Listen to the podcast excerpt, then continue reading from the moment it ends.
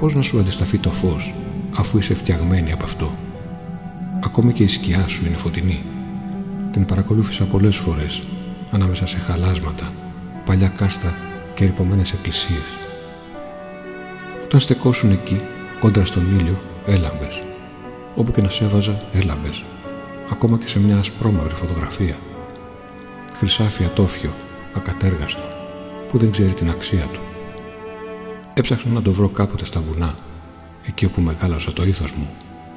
Το κοιτούσα, αλλά δεν με διαπερνούσε. Ώσπου το έφερε η θάλασσα σε εκείνο το νησί, σαν αεράκι ανάλαφρο και λίγο πριν τη δύση. Αύρες και οσμές στο σκονισμένο δρομάκι πίσω από τα αλμυρίκια, όπου έμενα κάθε καλοκαίρι, αναζητώντας το φως. Ήταν σαν να έρθεις από παντού. Όταν σε κοίταξα και πέρασες, ήταν σαν να πήγαινες και στην Ανατολή και στη Δύση ταυτόχρονα. Απέραντος πόνος με διαπέρασε. Πονάει η επιθυμία. Τα βήματά μου με οδήγησαν κοντά σου.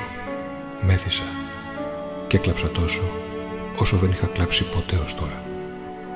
Πάντα θα λάμπεις. Πάντα να λάμπεις.